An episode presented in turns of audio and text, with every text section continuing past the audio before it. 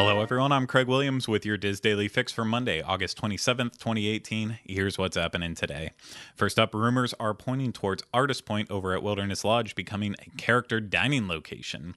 Speculation has been running rampant on Disboards.com that Snow White and the Seven Dwarfs will be the main attraction uh, at Artist Point after it switches from a signature dining experience to a character meal. Our own Pete Werner was dining at Artist Point over the weekend, and when he asked a manager about it, the response response was, I am not authorized to discuss it. So after October 22nd, it appears that there's no reservations available, so we'll see what happens with that. Now, moving on to other things that are going away, it appears that Sammy Duvall's Water Sports will be going on a refurbishment after August 31st that will be indefinite. Sammy Duvall's is the vendor that runs parasailing, tubing, wakeboarding, and water skiing on Walt Disney World Resort property.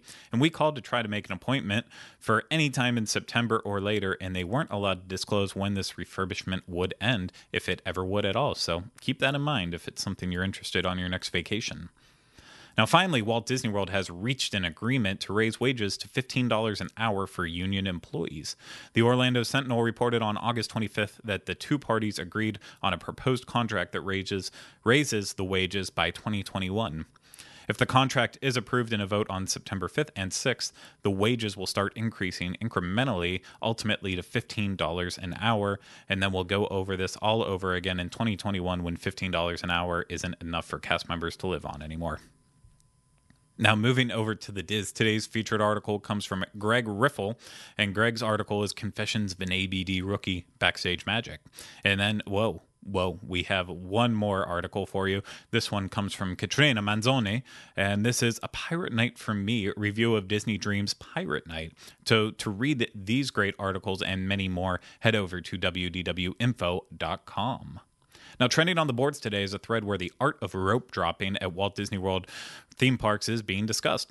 The thread was started by poster Good Eats, who shared their experience along with what they might do differently next time. Others are weighing in on their strategies and best practices as well. So stop by the Theme Parks Attractions and Strategies forum at disboards.com and look for the thread entitled Things Learned from Rope Dropping to join in on the discussion.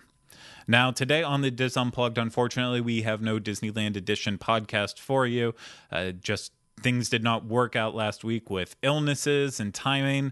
Uh, so we didn't get a show recorded for you, but hopefully we'll get one recorded this week and it will be back next Monday for another episode. But we will have an episode of the Dreams Unlimited Travel show available for you later today at youtube.com slash dreams unlimited travel.